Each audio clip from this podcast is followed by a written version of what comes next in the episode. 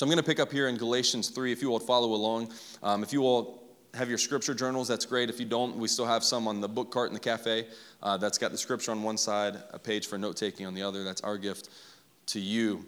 But Galatians 3, verse 15, picks up here and says this To give a human example, brothers, even with a man made covenant, no one annuls it or adds to it once it has been ratified. Now the promises were made to Abraham and to his offspring. It does not say, and to offsprings, referring to many, but referring to one, and to your offspring, who is Christ. This is what I mean. The law, which came 430 years afterward, does not annul a covenant previously ratified by God so as to make the promise void. For if the inheritance comes by the law, it no longer comes by promise. But God gave it to Abraham by a promise. Why then the law? It was added because of transgressions, until the offspring should come to whom the promise had been made, and it was put in place through angels by the intermediary. Now, an intermediary implies more than one, but God is one. Is, it the law, is the law then contrary to the promises of God? Certainly not. For if a law had given, been given that could give life, then righteousness would indeed be by the law. But the scripture imprisoned everything under sin so that the promise by faith in Jesus Christ might be given to those who believe. Now, before faith came, we were held captive under the law, imprisoned until everything, uh, until the coming faith would be revealed. So then, the law was our guardian until Christ came, in order that we might be justified by faith. But now that faith has come, we are no longer under a guardian. For in Christ Jesus, you are all sons of God through faith. For as many of you as were baptized into Christ have put on Christ. There's neither Jew nor Greek, there's neither slave nor free, there's no male and female, for you are all one in Christ Jesus. And if you are Christ, then you are Abraham's offspring, heirs according to the promise. That's God's word for us this morning, church. Let's be in an attitude of prayer. Father God, we thank you for your word. We thank you for the promise. And God, this morning we thank you for the law. We thank you that the law promotes our Lord, points us to our Lord, points us to our need for our Savior. And God, as your people, we come here this morning to not only worship you, but to be sanctified by you and your word. God, would you do that this morning? Would you show us ways that we've fallen short? Show us ways where we've turned to, to our works to attain favor instead of works that would glorify you. God, would you just convict us of our, our sins? And God, would you lead us in your ways? God, would we remember the law of Christ to love you and to love others? God, and as we do that, would we boldly stand on your word, seeking to be changed by it each and every day, and with every breath we give to glorify you? It's in Jesus' name we pray. Amen. So, as we look at, at this passage, I've got uh, three points uh, for you all this morning um, that we're going to go through the promise of Christ, the promotion of Christ, and the people of Christ. The promise of Christ, the promotion of Christ, the people of Christ. First point, the promise of Christ. This is really important because what was going on is you had, again, the Jews and Gentiles uh, were not friends. They were absolute enemies, right? The Jews looked at the Gentile people as unworthy, unclean, um, unredeemable people, right? We all look at each other as uh, unclean and unworthy. And we, we should. We should also look in the mirror and say, we are unclean and unworthy of his goodness and of his righteousness. That's why it's grace and mercy when we talk about God. Um, we know that we aren't worthy. Um, but when we look at others, uh, we, we shouldn't impose man made conditions.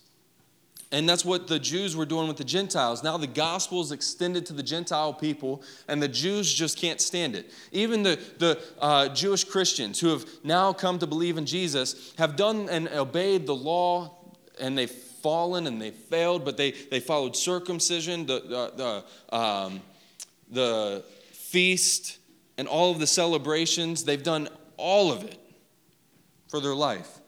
And now these Gentile people are believing in Jesus and now are heirs to the kingdom, heirs according to the promise, and they don't like that. They don't like that they now just get to come and be a part of it. So now they're imposing God's law on the Galatians as a way to attain righteousness. Church, we should seek holiness. That should be our goal with one another when we're in groups, that we're holding each other accountable to the word, we're encouraging one another in the word. We're talking about our, our um, shortcomings, but we're talking about our success the things that we've done well and the things that we're not doing so well. And, church, I'm sure that we all have a list. We want to talk about the list of bad a lot, but we should also share the good. Hey, I bought somebody a coffee and shared uh, the gospel with them. Hey, I got to love um, on a family this week and just care for them and meet some of their needs. I got to do some of these things because what that does is that encourages one another to do good works for the glory of God. We should also talk about those good lists, but we should talk about those, those, those failures too. Because in doing so, we can encourage one another to say, hey, I get that you may have fallen, but look to Christ and understand that you're forgiven. And how can we get better at this? What are some things that you can do to, to begin to become a more patient person? Right? What are some things that you can do to become a more gracious person? What are some things that we can do to have a harder work ethic so that our work ethic and our workplace would be one that represents the work ethic of our Lord and our God. All of those things. We should seek holiness. We should be holy, for the Lord our God is holy. But, church, when we impose works on people as a way to attain righteousness, we are no longer preaching the gospel.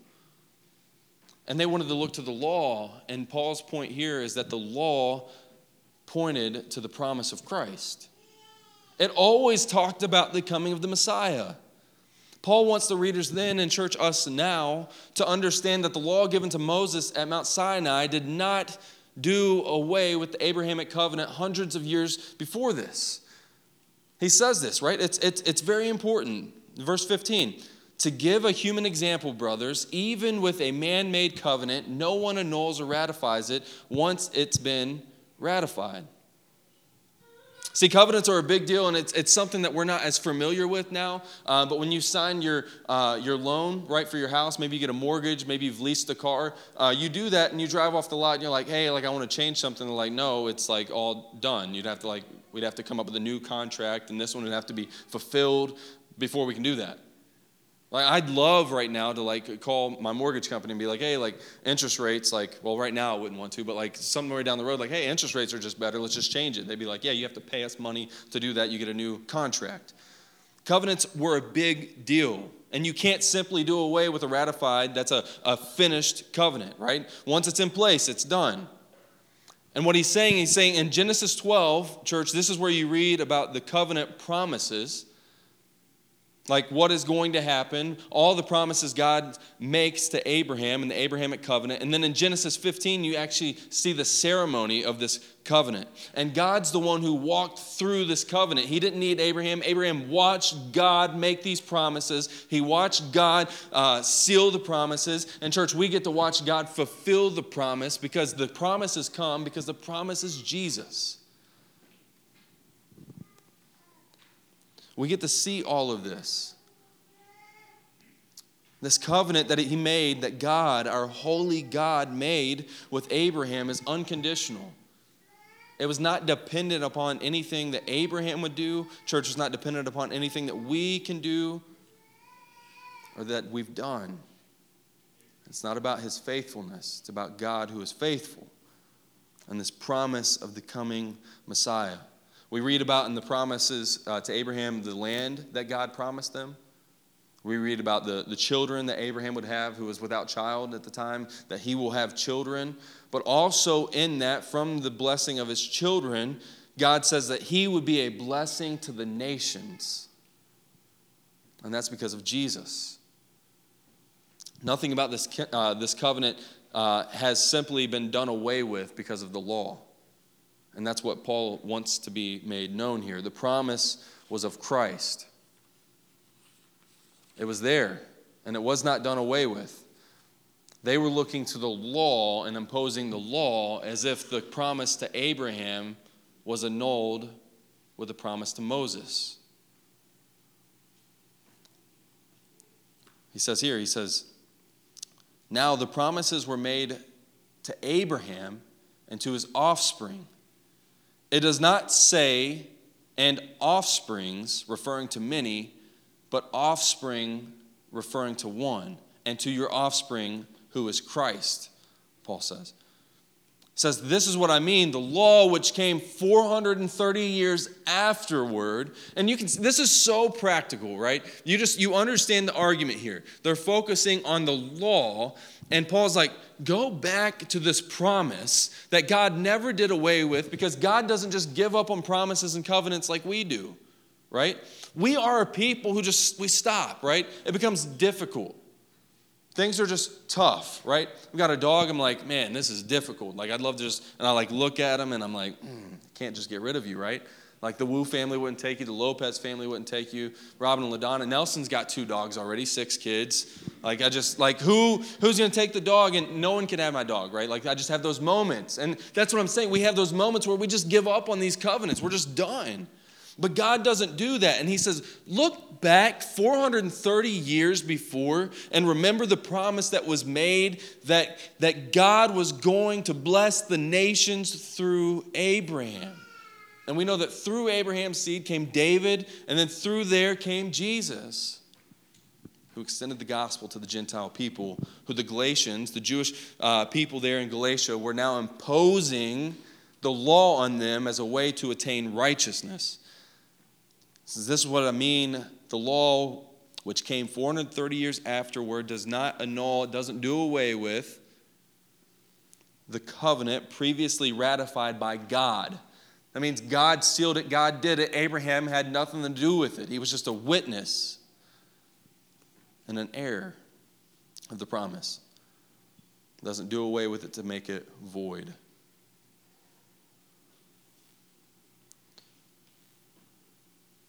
He talks about this offspring. Let's look at Genesis. I just want to give us some context. Genesis 12, verses 1 through 3, talking about the promises.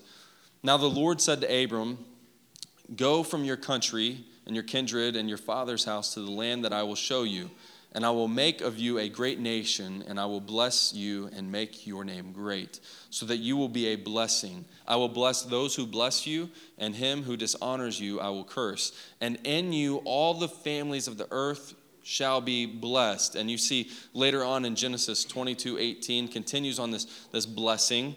Says, and in your offspring shall all the nations, so offspring, right? That's the word Paul's been uh, beating on here. Shall all the nations of the earth be blessed because you have obeyed my voice? He's going back to this because it's so important to look at the promise that Jesus was talked about.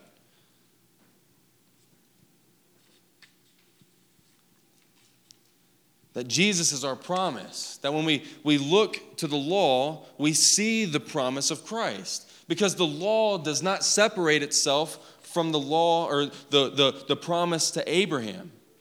R.C. Sproul says this about Paul here in chapter 3. He says, He, referring to Paul, is affirming that Christ is the seed, the descendant, to whom the promise finally, uh, talking about Jesus, sorry, uh, Christ is the seed, he's the descendant to whom the promise finally refers, so others become Abraham's seed by virtue of their union with Christ through faith.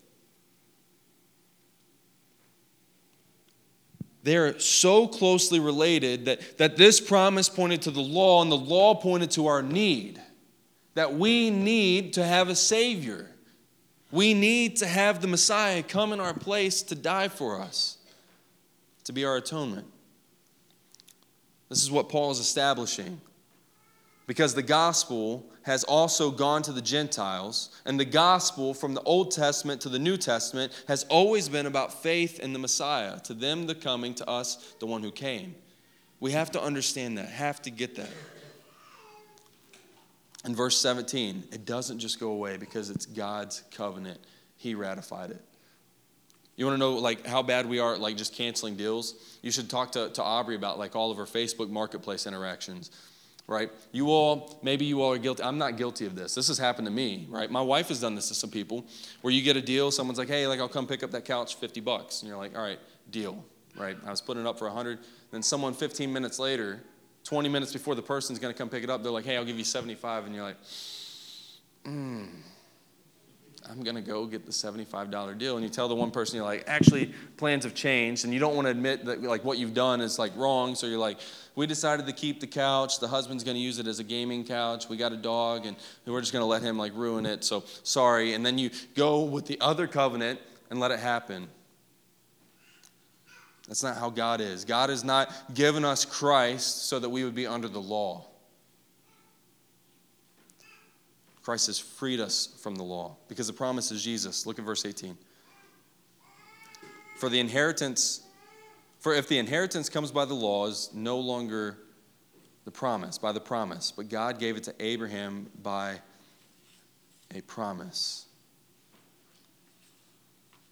Now, what can happen here is that we look to Jesus so much that we just discount the law, right? The law doesn't matter. But, church, the promise doesn't discount the law either. Rather, church, by the law, we see the promotion of Christ. Point number two the promotion of Christ. Because when we look at the law in church, we must look at the law because the law shows us our need for our Savior, but we must understand that the law promotes our Savior. It elevates Him, it shows Him in the light of the law and in our depravity that we fall short of the glory of God and that we need a Savior, and the only one who ever could do it was Jesus, and He did it. And He fulfilled it on your behalf so that when you stand before the Father by faith in the Son, you're righteous. That's what the law did. That's what the law still does. It promotes the Lord, church, and that's why we love the law. But what we don't do is impose the law on people as a way to attain righteousness. Paul says this in Romans 3, verse 20 By works of the law, no human being will be justified in his sight, since through the law comes knowledge of sin. So, what's the purpose of the law, right? Knowledge of sin. And it was then. When God gave the law to Moses on Mount Sinai, he knew what Moses was going to be walking back down to off that mount. He knew the wretchedness of his creation and he knew in giving that law that none of us would fulfill it. The law wasn't a way to attain righteousness, it was a way to point us to the righteous Christ. And they wanted to focus on the law and impose it on the church in Galatia. This is why Paul sees it as important to write to them and to tell them. So, through the law comes knowledge of sin. And it's church, when we recognize our brokenness, we can then move toward our desperateness, right? That we see, we look at the law. Don't, don't get down on yourself as if there's no hope. There is hope. It's Jesus, it's our Lord, it's our Savior. We see, we are desperate for Christ, and the law exposes our sin and promotes his righteousness. Look at verse 19. Paul asks this very question that I just said Why then the law, right? If it's through faith, then what was the law for? He says it was added because of transgressions until the offspring referring to Jesus, should come, to whom the promise had been made, and it was put in place through angels by an intermediary. Now, an intermediary implies more than one, but God is one. Church, what can we be guilty of without a law, right? So, what Paul is saying is there had to be a law so that we would understand our guilt. And before the law, we were still guilty. Creation was still guilty before the holy triune God. But the law was put in place so that we would see our need for our Savior. So what the law does is it promotes Jesus. That we should we should honestly wake up every morning and think about the law because what it does in your life it shouldn't promote um, humiliation. It should promote humility, and there's a difference. There's a difference. There's a difference in, in guilt and shame compared to remorse and repentance. Romans 4:15 for the law brings wrath, but where there is no law, there is no transgression. We had to have the law so that we would see our transgression and we would be pointed to our Savior. And he says that this was put in place until the intermediary came, until the promise of the offspring, Jesus, would come. See, a covenant requires a mediator, right? You need some kind of mediator there. But unlike all the other covenants, this one was strictly done by God. He ratified it.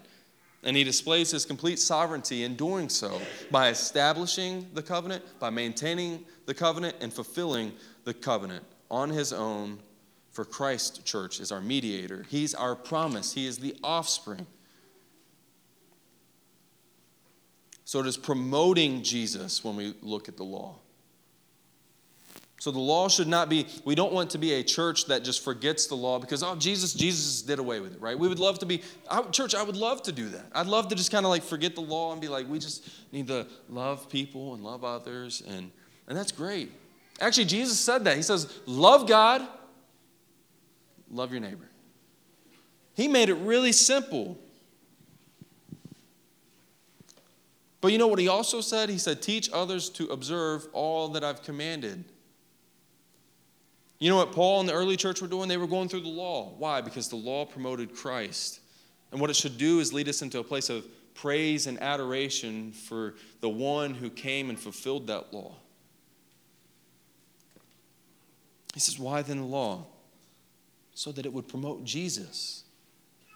Because what it does is it exposes us and shows us our need for our Lord.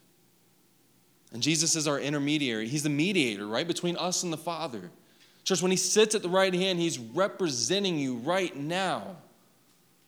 And praise be to Him for doing so. That the job is not done, that He's still speaking on our behalf, our brother, our Lord, working for us. And we've got to be the people who follow Him. You see, when you look at the law, we should not see righteousness as a way to salvation, right? But we should look at it and say, I want to live this way because of my Lord. Point number three the people of Christ. That's what the people of Jesus do.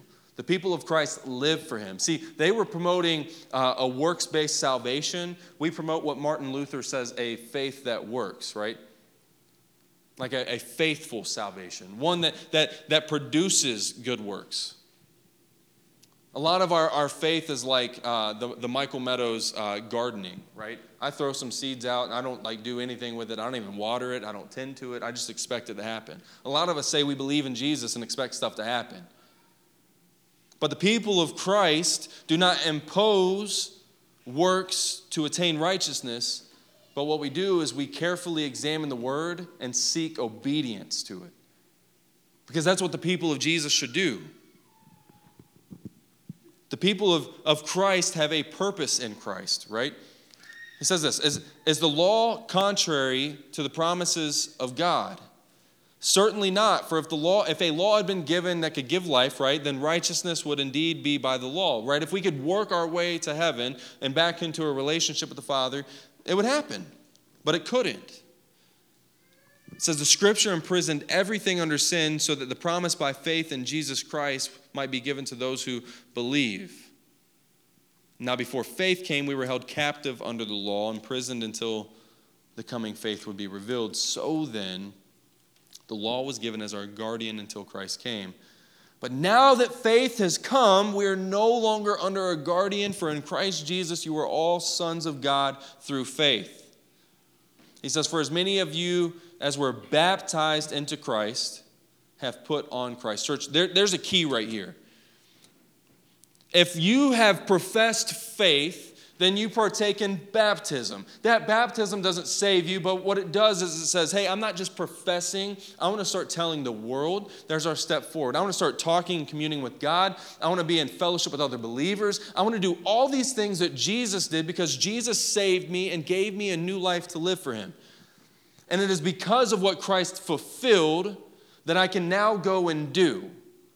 You see, when you look to the works of the law before Christ, you will fall on your face every time. Now, when you're a Christian, you're excited about falling on your face. There's a difference here, right? We understand that we're going to fall, but we want to get back up because in doing so, we know that we're representing Christ and not ourselves. That's the difference between us and works based. We do it and we will fall and we will fail every time if it be for the glory of God.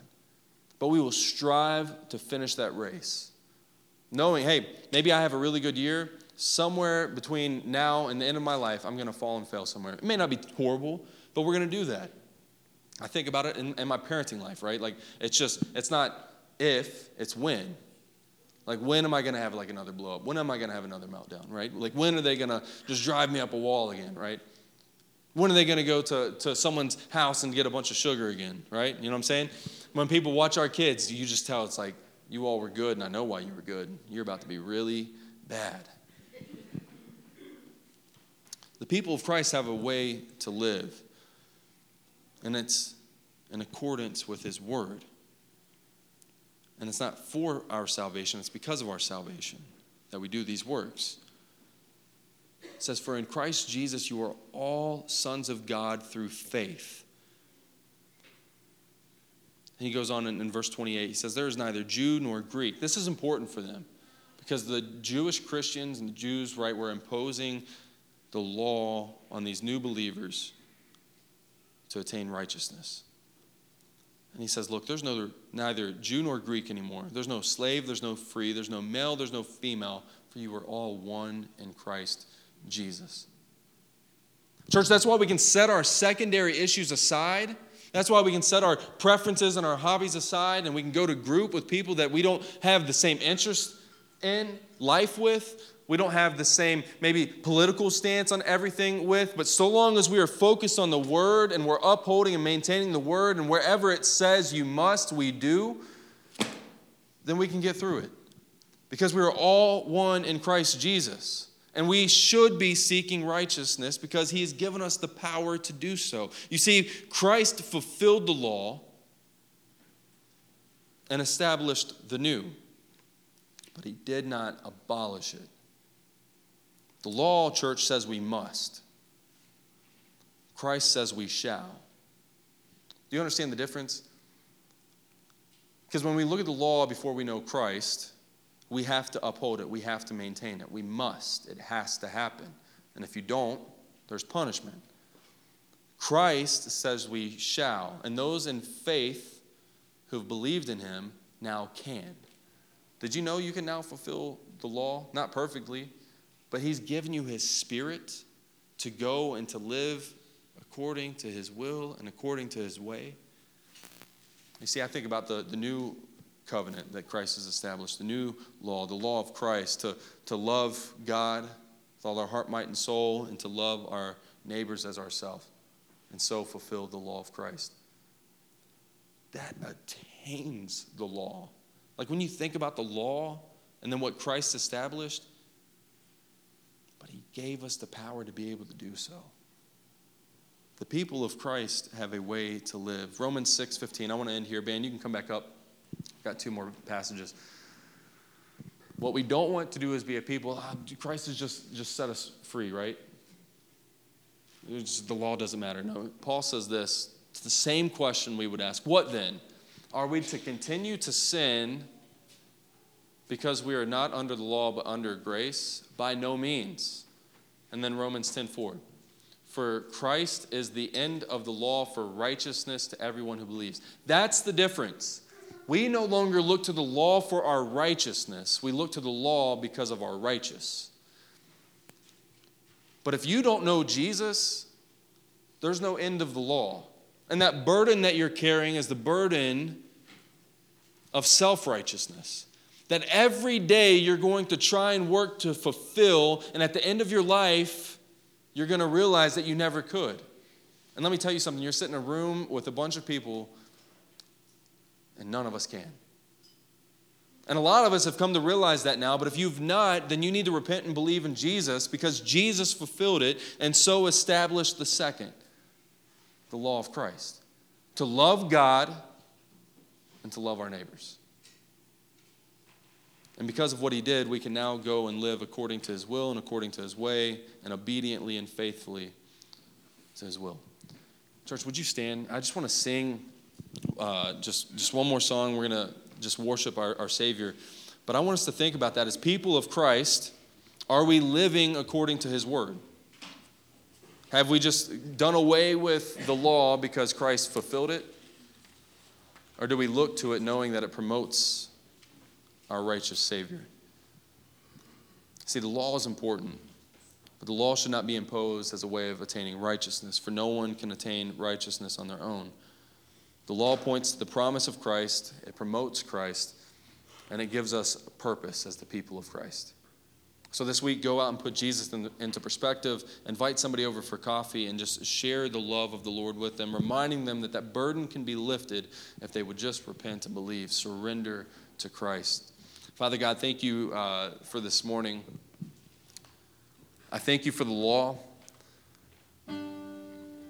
God, I'll be honest with you, it feels weird thanking you for the law at times. It just it, it exposes us. It exposes our wickedness. It exposes our heart. But God, when we're exposed, we have a choice to draw near or to depart. So, God, I pray for each and every person here that as we're exposed for our, our sin and exposed of our sin, God, that we would draw near to you. God, we would draw near to you through your word, through prayer, through fellowship with other believers. But God, that we would promote you and your righteousness, just as the law does. That we would promote that we can be, be forgiven of our sins. We would promote that we can have life by the finished work of Jesus. That we would promote that you can't do and you won't do anything to attain salvation on your own. God, I pray that we would promote those things and lead people into the truth of your word. God, and we would do so because we have been found to be a new creation in you. So, God, remind us that we are a new creation. Remind us of our purpose as your people to go and to love and to live for you according to your will and according to your way. God, I pray uh, for this week as, as we go about in beautiful weather ahead, God, that we would seek the opportunity to just serve our neighbors, to care for people, and to point them to our Savior. Father God, we praise you. We praise you. We praise you. You're so good. You're so gracious to us. Uh, so lead us in this week. It's in Jesus' name we pray.